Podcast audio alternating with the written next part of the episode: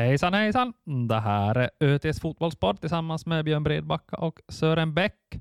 Det är avsnitt nummer 155 som vi kör igång här nu, Sören. Uh, och utan att väl avslöja allt för mycket hemligheter så kan jag väl säga att våra, våra förberedelser inför de här poddarna, Sören, så är av arbetstidstekniska orsaker inte sådär jättegenomgående, men uh, arbetsnamnet för den här podden i mitt huvud är i varje fall uh, Jaros på nyttfödelse.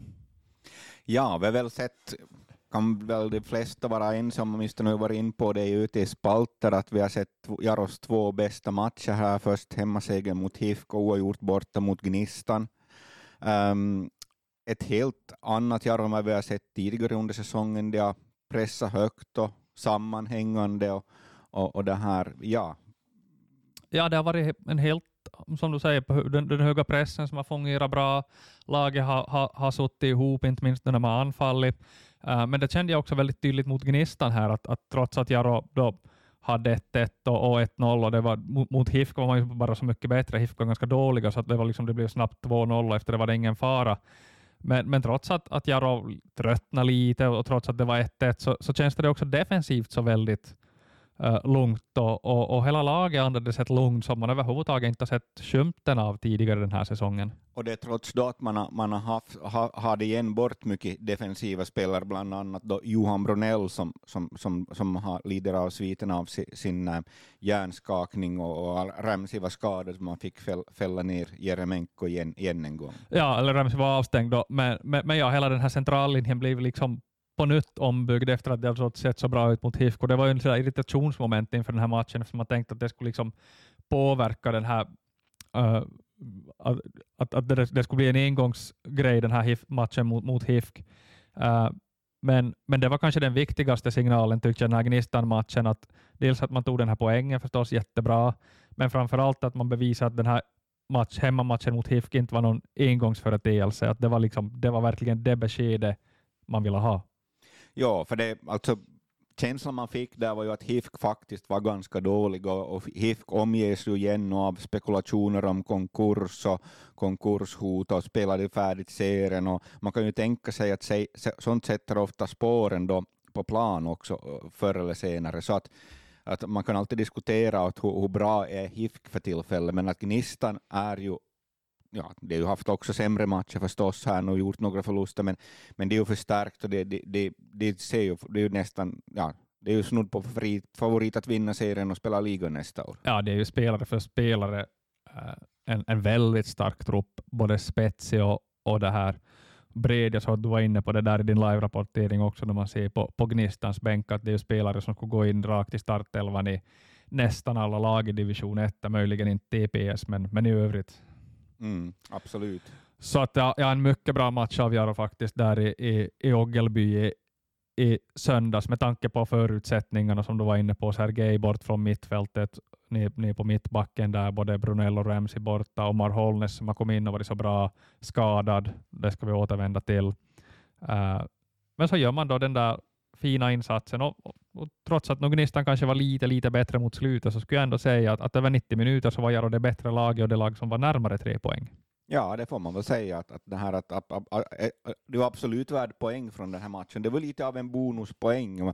Men, men eh, utan att slå, för att inte slå klackarna i taket allt för mycket så var det ju ändå, det, det är ju inte det här lag, Gnistan som är som, som, som man spelar de här viktigaste matcherna mot, utan det är ju det här som kommer nu, Salpa och JIK, det är det här som man har mot sig sen en nedre slutserie som, som blir spännande. Det till den delen, det är faktiskt tre av sex lag som kommer att, att, att, att falla, så, eller, eller spela, ja, falla i princip, även om det heter division 1 nästa, också, nästa år också, så blir det ju äh, landets tredje högsta serienivå. Ja, vi kan, väl, vi kan väl komma överens om att vi kan prata om degradering och att falla ur serien trots att de i, i princip kommer att spela division 1 nästa år också. Ni fattar vad vi menar.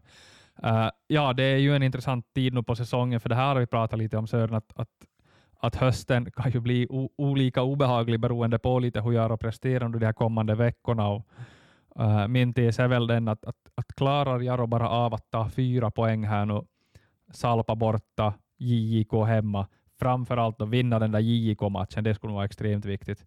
Uh, så då då är det kanske ett lite mer avslappnat Jaro som, som kan gå in i den här hösten.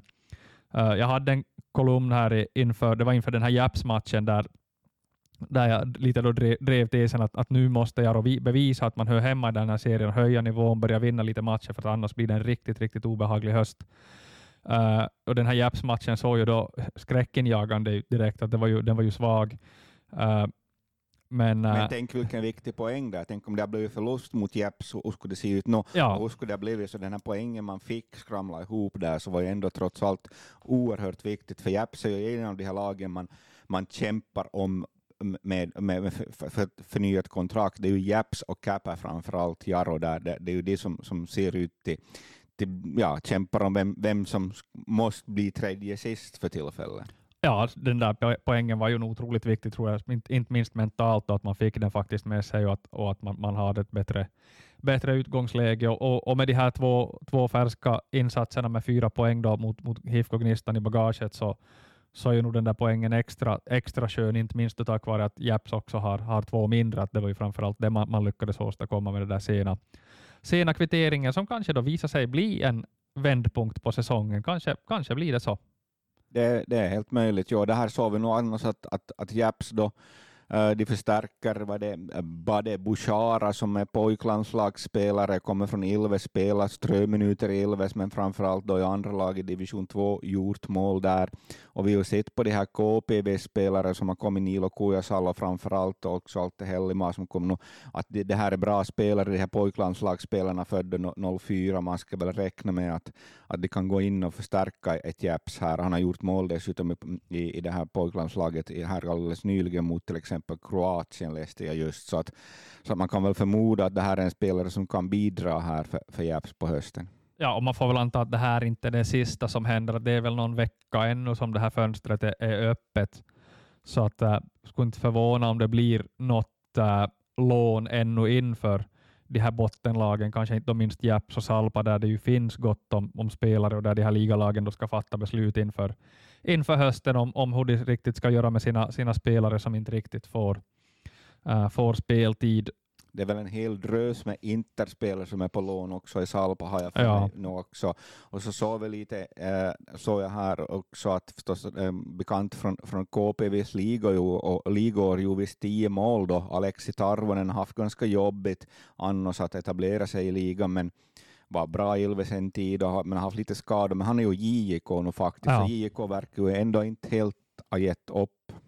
Nej, JBJK har ju det väldigt kämpigt där, där nere och på förlust nu igen och har viktig match idag, om inte jag nu har helt fel. Vi spelar in här tisdag förmiddag och, och det är väl en, en liten hängmatch i division 1 idag, om inte jag har helt fel. Det är det JJK Ekenäs Uh, och, och JIK behöver ju börja plocka poäng, men har värsta möjliga uh, motstånd idag då formstarka, formstarka Ekenäse. Så att jag, jag, jag, tror det blir svårt för, för JJK. Alexi Tarvonen kan bli ganska ensam där i anfallet. Uh, däremot, om vi nu ännu är inne på förstärkningar, så en, en spelare som jag flaggar ganska mycket för här i podden var Christian Ylihietanen. sex mål på sex matcher för Kappa, som jag nu då fortsättningsvis tror blir, blir farliga i, i nedre slutserien. Ja, ja, vi får ju hoppas att det blir då för, för Jaros del i alla fall, det blir en kamp där i, i Helsingforsregionen mellan Kappa och Japs om vem som ska vara tredje sist. Att här har vi ju en väldigt, väldigt viktig match då Kappa KPV nu till helgen. Som om Jaro har en viktig match mot Salpo så är den här ännu viktigare för både, för både KPV och Japs och framförallt då KPV behöver ju inte förlora den här matchen om man ska vara med. Nej, det är, nog, det är min syn på, på saken, att det här är en direkt ödesmatch för, för KPV. Uh, eh, framförallt att man då inte får förlora. Går man och förlorar mot Kappa i helgen, så då, då säger jag att KPV uh, eh, är klara för degradering. Uh, för då ska man komma ihåg att de här, de här uh, som, ja, som Sören var inne på, nedre slutserien, det är tre lag som faller och det betyder att KPV de ska ta sig förbi både Japs och Kappa. Uh, och, och, då blir det nog väldigt knepigt med så pass lite poäng att spela för om. Vi ska också konstatera att Japs nu i helgen möter JJK, det vill säga goda, poäng, goda chanser för poäng för Japs. Uh, och i sista omgången så möts Japs och Kappa, vilket gör att åtminstone ett av lagen igen kommer att få poäng. medan då KPV möter svåra Ekenäs hemma. Så att uh, blir, det inte, äh, ska säga, blir det inte poäng nu på, på lördagen så då, då hävdar jag att då åker KPV ur. Det här är, det här är deras stora ödesmatch den här säsongen. Och tyvärr för KPV så har man ju då stöttespelaren Haris Chantzopoulos äh, avstängd efter att dro på sig två lite onöd, gul, onödiga gula kort här senast. Och, och han har ju varit viktig, tycker jag, i alla KPV-matcher jag har sett, så han har tagit en stor roll där i försvaret på, på många sätt. Så att det här, äh, I och för sig, nu har man ju fått in då Simon Uusitalo, som säkert får kliva in i stora stövlar där, um, hoppa in här senast, gjorde debut, och, eh, och, och storebror Samuel då, som, som kämpar, kämpar för att komma tillbaka från sin, sin korsbandsoperation. Ja, så det, det, är med stort intresse man kommer att följa KPV på lördagen. Men så vi måste prata lite än om det här som, som jag nu kallar för Jaros på nyttfödelse. Här. Vi var in på, på några små, små punkter och, och, och som, som jag ser det så är det faktiskt just de här liksom taktiska dispositionerna som har gjort att just det här som, som du var in på, det här med pressen, med, med att laget håller ihop, att de att just att säga sitter ihop, att det liksom, de har spelalternativ när de har boll, de har understöd när de pressar.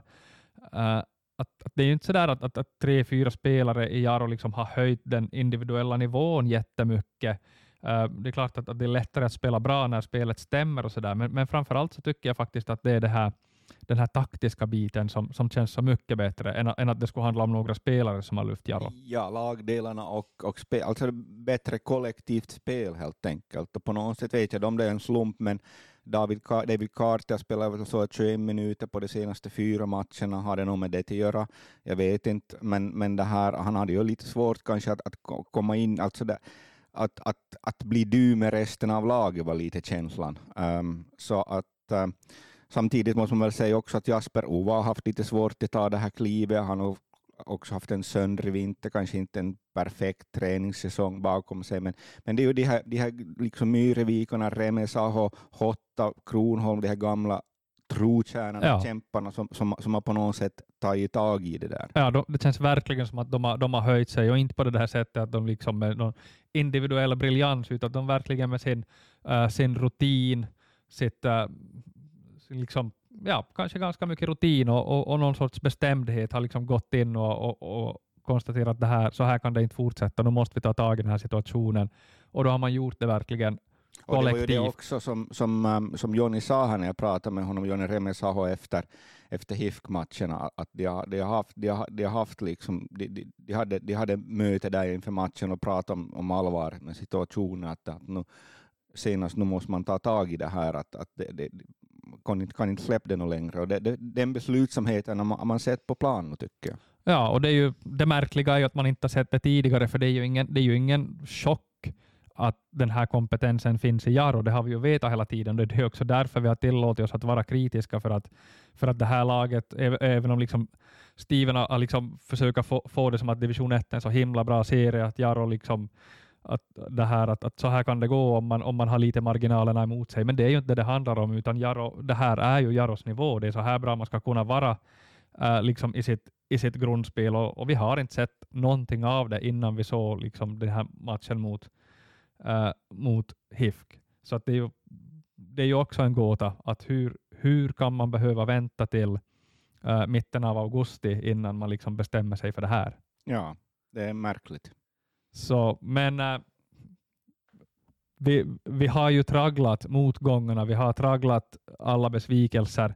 Äh, och det finns ju all skäl att återkomma till den här säsongen, varför det har gått som det har gått och, och ännu är ju ingenting klart. Men, men här och nu Sören, så kanske man får då titta lite, att man, man kanske zoomar in lite på det positiva och den här vändningen och, och, och liksom bara hoppas att, att Jaro klarar av att ta, ta säsongen i mål på det här sättet, för i så fall så, så bör vi kunna undvika äh, den här höstpaniken. Och det är klart att det skulle vara oändligt skönt för, för hela, hela klubben att få en, få en höst att, att, att lite slicka såren och, och, och våga börja blicka lite, lite framåt och tänka kring hur man ska göra och, och, och fundera här över vintern istället för Jag att... tror att det var helt nödvändigt, för jag tror inte Jara har varit mentalt rustat att gå i en kamp där man, där man ligger ligger där, där äh, äh tredje sist typ äh, här, här under de här avslutande matcherna. Man behöver det här försprånget som man har nu på, en, på några poäng ovanför strecket där. Man behöver den tryggheten tror jag det här, för jag tror man inte man, man skulle ha haft för mycket till förlora här jämfört med Kappa och Japs till exempel, som inte har ändå samma tryck på sig.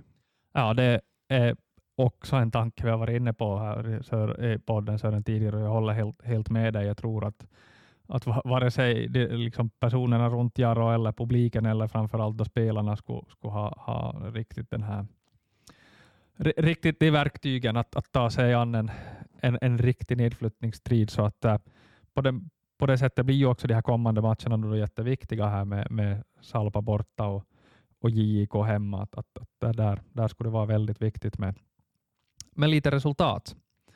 Eh, och kan man bara hålla spelet på den nivå man har gjort de två senaste matcherna så ser jag ingen orsak till att man inte ska kunna ta minst fyra poäng och till och med sex poäng från, från de här två matcherna. Då vi var inne här på trygghet i, i försvarsspel och, och hur lagdelarna hänger ihop så undrar jag, att, att min känsla är ändå att Emil Öberg är jätteviktig för det här laget, hans sätt att, att leda det, att dirigera bakifrån, den här tryggheten som han har med, med sin ändå rutin jämfört med Eh, eh alltså Hannes Källström gjorde många bra matcher, Joa Snellman, det, det, det har varit helt okej, okay. men, men, men det är ändå en, en nivå upp här just då det gäller när det blir skarpt läge så att säga, att han är Emil Öberg där, där eh, laget litar på honom helt enkelt. Att jag tror att, att det ändå har varit jätteviktigt. Ja, det tror jag också. Uh, och, och skulle vi, skulle vi liksom leka med tanken att Jaro får ihop det ytterligare några matcher här, så då, då finns det ju ännu tycker jag, jättemycket att ta av det här Jarolaget, som, som du var in på, att det är ju spelare som, eller som inte har presterat liksom på den individuella nivå vi har, vi har förväntat oss. Du var inne på, på Jasper, jag kanske inte han har så jättemycket mer att ge den här hösten, det är väl fullt möjligt. Uh, men vi har fått, eh, uh, jag har fått tillbaka Sevri Kähkönen som ska kunna lyfta uh, rejält. Man ska kunna förvänta sig mer av uh, Guillermo Sotelo till exempel. Uh, och, och Joni Remesaho har ju ännu växlar i sig, det vet vi också. Äh. Sambasilla vet vi ju inte förstås, han har ju haft den, han har varit länge bort, att kommer han en, en, till någon form av form mera i höst, men han har ju en, en, en, en, en högsta nivå som gör att han skulle kunna vara en, en mycket bra division 1-spelare. Ja, så att äh, får, får man bara in, in tryggheten här så då ska väl de här individuella prestationerna kunna kunna höja sig också. Här finns det ett par frågetecken. På tal om individuella prestationer så har ju Omar Holness hyllats av mig i varje fall i, i både, både podd och, och text. Och, och, och, men nu har jag då en, en, en situation, Sören, där du kanske har lite mera insyn, men att det är magnetröntgen på både Omar Holness och Kia, uh, Keanu Reeves Marsh. Uh, Keanu Marsh Brown ska jag säga. Yeah. jag har lite problem att inte säga Keanu Reeves. Uh, det här, ja, ja pratade med, med, med Steven här, här efter, efter Gnista-matchen och de skulle på magnetundersökning då idag tisdag och, och det här, no, för att få klarhet så att säga, men, men det, det, här, det här låter ju spontant sett inte riktigt bra. I alla fall så finns det då frågetecken där kring deras skador och, de såg ju inte speciellt vältränade ut när de kom hit, speciellt inte Mars Brown. Så, så det här det är väl också en, ett, ett resultat av det att, att, att spelarna kommer hit och inte kanske helt i skick och, och det här de spelar, spelar någon match och så går det sönder. Ja, det är ju sällan som man har varit med om att en spelare har varit på, på magnetröntgen på, på onsdag och sen är liksom redo att, att köra på, på söndagen. Att, att oftast är det, är det magnetröntgen så är det ju allt som oftast någonting. Man, man tar inte dit dem av, utan orsak så att säga. Nej, och så har vi den här Brunells, um, um, han har, om jag nu minns rätt, drar från minne så har han ju haft tidigare i karriären, det börjar vara något år ja. sedan, men han, han har ju haft uh, hjärnskakningar tidigare. Och, och det här, ehm, ja, det är ju inte, det är ju inte bra. Ju, ju fler man får, desto, desto, desto sämre är det, om jag har förstått saken rätt. Så, så det, det är väl ganska sådär att man, man vad jag förstod på Steven efter Gnista-matchen, så man har, man har egentligen inte någon tidtabell, att, att man, man, man, man måste bara känna, känna efter helt enkelt. Ja, mycket talar väl för att det blir Moses, Alex Ramsey eh, som, som mittbackspar här mot, mot Salpa på, på lördagen, vilket jag tycker är helt okej. Okay. Jag tycker att Alex faktiskt var jättebra när han kom in mot, mot HIFK här senast, så det, jag ser fram emot att, att få se då Alex från start om inte Johan kan, kan spela. Ja, det är ju naturligt kanske då, speciellt eftersom Markus Kronholm då är avstängd, att, att, att Sergej Jeremenko kliver upp tar, tar tar den, den platsen som bli, blir över där om jämfört med, med startelvan här senast. Ja, antagligen. Bjornbäck och, och Guillermo Satelo kommer nog att, om inget oförutsett händer, att fortsätta på de där ytterbacksplatserna. Eh, uh, Jeremenko då bildar väl mittfält med Marcel Varg, som jag tycker gjort säsongens bästa insats här mot Gnistan. Eh, uh, lär väl få chansen att fortsätta och uh, Hotta också, som, som du var in på, gör en, uh, en, en bra, bra säsong tycker jag ändå enligt liksom sina, sina förutsättningar. Ja, man ser ju här då på Hotta som han har, precis som då Rasmus Korka höll upp med fotbollen här en tid, att ännu i fjol så, så handlade det om att jo, jo, jobba sig tillbaka så att säga, men, men nu börjar Hotta vara på den här nivån som man, kan, som man vet att han har. Liksom, att han, han äh, han kan ju mycket väl, han, han håller på att bli en, en, en viktig spelare för Jaro och, och kan säkert äh, de närmaste åren, om han så vill, äh, bli, bli en ännu viktigare spelare. Han har ju den kapaciteten, han spelar ju ibland på lite onödigt små marginaler. Kan lite inte... väl många beröringar blir det ibland. Ja, lite mycket, väl mycket bolltapp. Uh, Uh, just för att man spelar små marginaler, men det är väl sån en high risk, high reward spelare. Lyckas det så, så blir det riktigt bra. Ja, han är ju den typen av spelare, lite high risk, high reward. Uh, att, och det är väl så han måste få spela sin fotboll för att han ska komma hit, helt till sin, sin rätt också. Han är ingen, ingen Marcel Varg eller Adam Vidjeskog, utan han är en annan typ av spelare. Mera, mera kreativ, inte lika defen, inte en defens, defensiv gnuggare på samma sätt. Nej, men då kan, tycker jag att han kan passa ganska bra där med, med, med Sergej och Marcel, att då får han ju ta det här stora offensiva ansvaret i, i, i första hand och det passar ju honom då förstås bra. Och, och, och när vi nu är inne på startelvan så, så kan vi väl fortsätta och, och bara nu Jim Myrevik är i skick efter sin lilla smäll mot huvudet i slutet så, så kommer ju han att, att starta. Han stod väl kanske för sitt livsinsats, skulle jag nästan säga, här mot, äh, äh, mot, mot Gnistan. Han var, han var överallt, inblandad i allt och ja, han var han var briljant, är kanske fel ord att använda om Jim Myrevik, men han var, han var verkligen så mycket Jim Myrevik som man bara kan vara. Absolut, ja, och han, han är ju en spelare som, som har haft liksom under många år en, en, inte, en, inte en skarpt uppåtgående trend, men han, han har liksom utvecklats år för år och, och det här um, börjar nu vara i sin, sina bästa fotbollsår och, och, och, och, och tar, tar den rollen nu som, som, som vi, vi, vi, har, hoppats att han ska ta helt enkelt. Ja, man har ju alltid varit sådär att osäker att ha, vad, vad har han riktigt i sig och, och sådär att håller han verkligen för, för division 1 och, och var det Steven som var inne på där att, att, att, äh, att det är lite olika prestationer.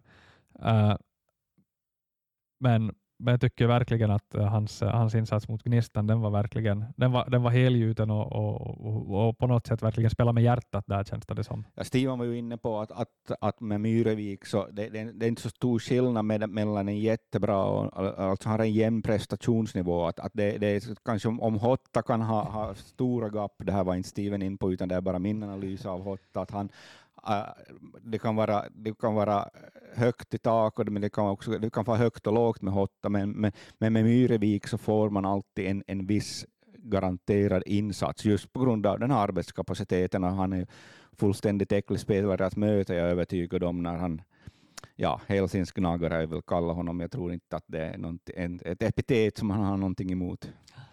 Ja, och på andra sidan då Jonny fortsätter att starta, känns väl också som att han kryper och kryper närmare den där formen hela tiden. Uh, sen är den här centerplatsen och då för Jaro, den är, den är svår. Uh, jag... Men det är ju Myrevik, efter allt sökande mm. så är det ju Myrevik som är Jaros bästa center tydligen. Just för det här pressspelet han jätteviktig och just för att han, han gör de här löpningarna uh, som skapar också utrymme åt, åt andra. Ja, och sen har vi då Severi Kähkönen som vi får se att när, när upplever Jaro-ledningen att han är redo för mer än en kvart. Det var ju lite av en gåta faktiskt att Severi inte startade nu senast. Det hade jag faktiskt räknat med att han skulle göra. Uh, så där, där finns ju reservkapital. Å andra sidan kan jag förstå att Steven inte vill ändra på ett, på ett vinnande koncept efter, efter säsongens prestation mot HIFK, utan han vill minimera förändringarna. Ja, det kan man förstå. Det som jag har lite svårare att, att riktigt begripa det är att, att, eh, att om nu Severi ska matchas in liksom fas för fas på något sätt, så är jag ändå lite överraskad över att han inte fick mera tid mot Gnistan än han fick mot HIFK, utan han fick samma kvart. Jag tycker att eh, var han redo för 70 minuter mot, för JBK och sen en kvart för Jaro. Uh, och sen följande vecka så tänkte man att men då borde han väl fixa en halvtimme med Jaro, men det blev den där samma kvarten. Så det, liksom, det kändes som att det, det tog liksom inte något steg framåt. Nej, det som däremot var förvånande också var att Albin Björkskog efter att ha spelat en dryg timme, om jag minns rätt, med JBK dagen före och, och gjort mål, så, så fick vara med, faktiskt vara med i truppen och, och även hoppade in då den här kvarten samtidigt där, eh, gjorde sin, sin Jarro-debut före. Han kom ju trots allt från en, en svårare skada. Ja, det var lite, lite olika filosofier där tydligen när det gäller att matcha in Severi. Och, och Severi är ju trots allt mycket mer etablerad spelare än, än Albin Björkskog. Ja, så vi får väl se. Men, men kvart bara senast så talar, talar väl det mesta för att Severi inte heller startar mot, mot Salpa, utan han då kanske skulle få den där halvtimmen. Och när vi nu har sagt det då, så blir det ju säkert så att Severi äh, startar. Det där är en svårläst situation, men, äh, men det ska bli i alla fall kul att se när Severi verkligen kommer in i det på allvar. Att han har inte sådär kommit in och presterat jättemycket de här två kvartarna han har fått ändå ja, ett allt större mysterium mot bakgrunden av, allt, av, av det här och alla skadade på, på Mars Brown och på Holness. Och att den här förlängningen med, med David Carty här i mitten av juli, som sagt, han har inte spelat jättemycket minuter, 21 minuter på fyra senaste matcherna. Uh, det är ett mysterium varför man, varför man förlängde där. Ja, det där är nog också en sak man får titta på här sen efter säsongen, att vad hände egentligen där? Hur tänkte man? Hur resonerar man? Uh, om, om exakt alla spelare går före David Curtis, så varför, varför då förlänga med honom och som, som du har sagt Sören, eh, automatiskt en av Jaros dyrare spelare på grund av icke-EU som ju Storbritannien är numera.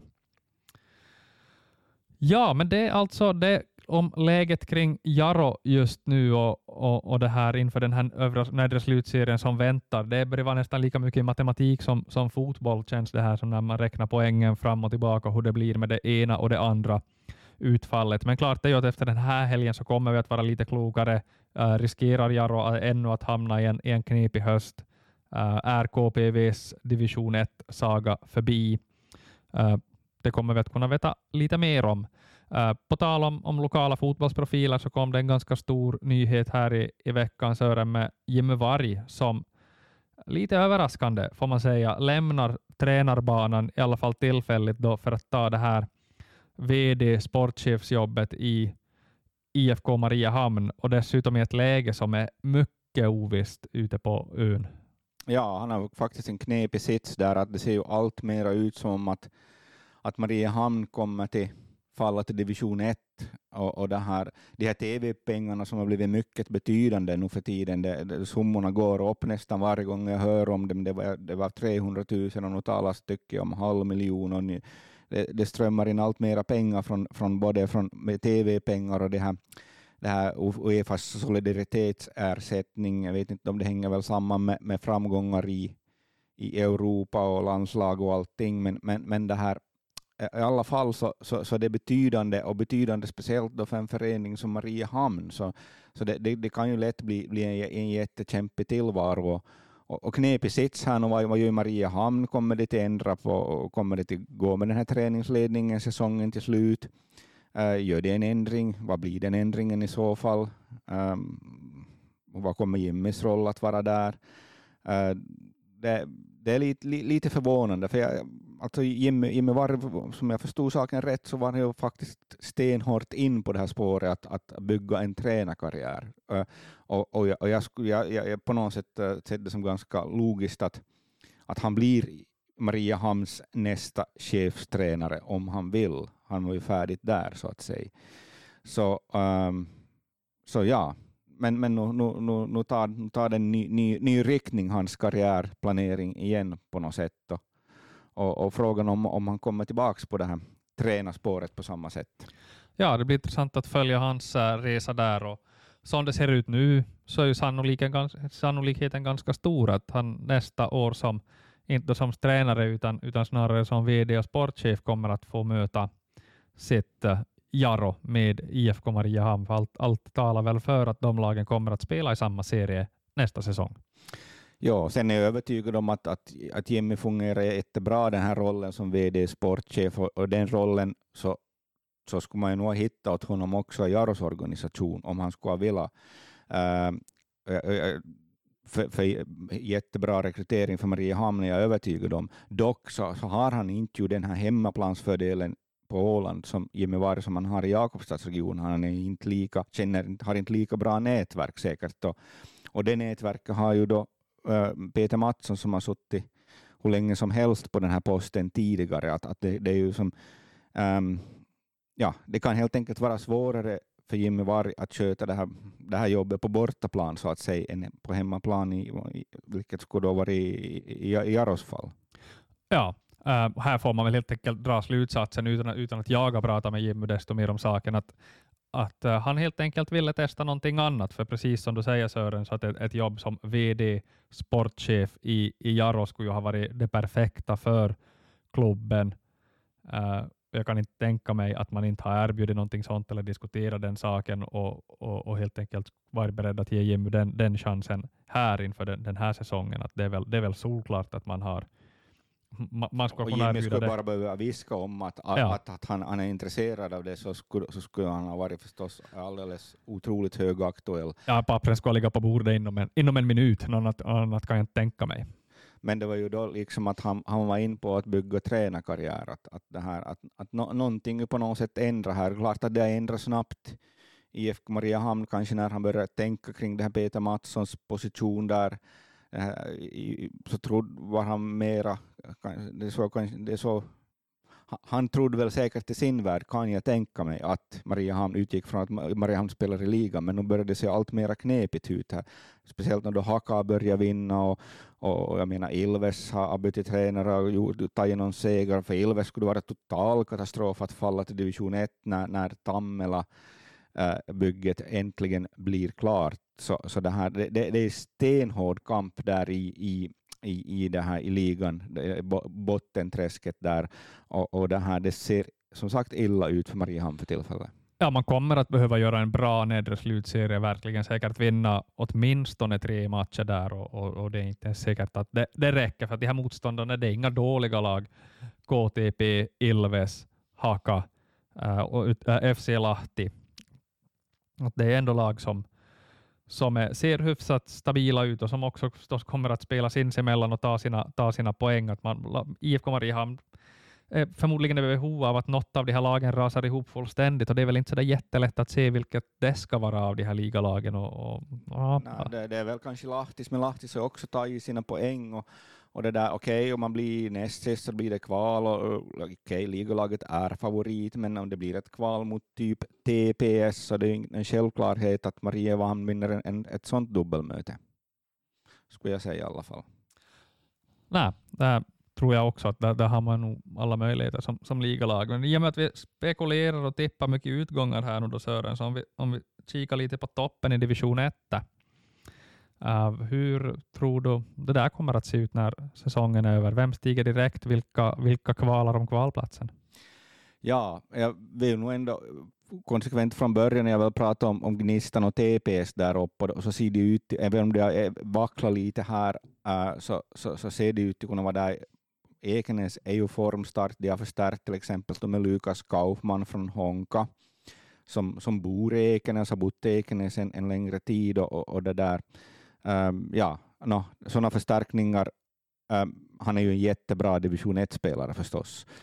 Uh, och vi har också sett att Noah Lundström som var här och med, med, med det här med, med föräldrar från Jakobstad som var här och testspelade i Tellushallen i vintras, så han, han har dykt upp i Ekenäs, gjort mål genast. Uh, men eh, som sagt, Ekenäs har värvat så mycket så han har ju inte varit helt ordinarie heller på, slu, på slutet här, här, här vad jag har sett. Så så de, de, de, har, de har breddat och förstärkt truppen i Ekenäs och jag tycker jag har hört um, sportchef Peter Haglund som har sagt att har de råd att fortsätta att spela på den här nivån och mer, att, att de, de, de verkar göra en satsning på ligan och de här tv-pengarna som säkert lockar där, så, så det här um, ja, må, må hända Ekenäs kan i alla fall är det de här tre lagen som, som är i, i någon form av kval. Sen, sen, sen blir det svagare. HIFK ser ut att ha tappat SJK Akatemia vill ju inte upp. Kan, kan, kan, får väl inte ens stiga om jag kan de där reglerna rätt? Eller får, får man, får man ha... Bollförbund, Peter Lundström, ställningschefen, sa att det får väl stiga, ja, men, men, men är det ändamålsenligt? Vad betyder det för, för spelartrafiken mellan SJK och SJK Akademi? Ja, det, det är väl inte Äh, ändamålsenligt, tror jag. Och sen hur skulle det se ut för finsk fotboll också, att börja ha reservlag i högsta serien, det, det, det, skulle, ja, det skulle vara märkligt. Äh, ja, Ekenäs, uh, pole position i min värld just nu. Jag tycker man har värvat jättebra, som du var inne på Lukas Kaufman. Också Tiemko Fofana från Haka som hade tre mål på tre matcher och, och, och, och ser ut att kunna vara en sån matchvinnartyp här inför, inför hösten. Och Ekenäs, du har spelat mot JIK ikväll. Vinner man den matchen med två mål så leder man faktiskt serien med uh, sju matcher kvar att spela. Ekenäs Gnistan, det är de två som, som gör upp om, om direktplatsen. Som, som jag ser det. MP har vi varit inne på hela säsongen, är en gigantisk överraskning och kommer att vara det hur den slutar, men, men jag ser inte att de ska ha krafterna att utmana här på, på höstkanten. Man är för tunna, man är inte tillräckligt spetsiga, man har ett jättebra grundspel som gör att man tar lite poäng här och var, men, men mot de här förstärkta topplagen här på hösten så, så kan jag inte se att, att MP ska ta så jättemånga poäng i, i övre slutserien. På något sätt är de säkert så också, antar jag, så nöjd med sin säsong att man, ja, man är tillfreds, för tillfreds ska jag tänka mig. Ja, jag tror att TPS kommer uh, nog att äta upp sig till den där tredje platsen var, varje gång när man börjar tro på TPS igen så vacklar de. Nu har de väl ändå två förluster på de tre senaste här, när man tänkte att de nu går väl mer eller mindre rent där med, med, med Hämäläinen och, och Riski och i, i, i det här i täten i spetsen, men, äh, men det är nog ett, ett, de, de har nog svårt att få ihop det riktigt TPS också, även om de har haft en, en bra sensommar både Gero och Kivikko har gjort helt, helt, helt solida insatser här under sommaren, om jag, om jag, det, det jag har följt med i alla fall. Ja, Kivikko verkar helt uppskattad i, i, i Åbo och läst mig till så, så skulle man gärna se att Kivikko fortsätter där, så att han, han verkar vara, ha, ha gjort det bra. Uh, det är ju en spelare som ska gå framåt i den åldern, utvecklingsbar pojklandslagsspelare. Jag kan ju tycka att det är aningen förvånande att Honka inte vill behålla en sån spelare. Ja, det kan man ju faktiskt tycka. Uh, men med dessa tabellspekulationer och tips och spådomar inför hösten så tror jag att vi avrundar avsnitt 155 av uh, Fotbollspodden och så hörs vi snart igen. Om inte annat så, så kommer vi garanterat att knäppa på micken här inför övre slutserien och få köra en, en, en rejäl genomgång då vad som gäller här inför nedre slutserien. Nedre slutserien. Det, det, det är huvudet som inte riktigt vill få in det här att göra numera ett lag för nedre slutserien i division 1. Tack för den här gången.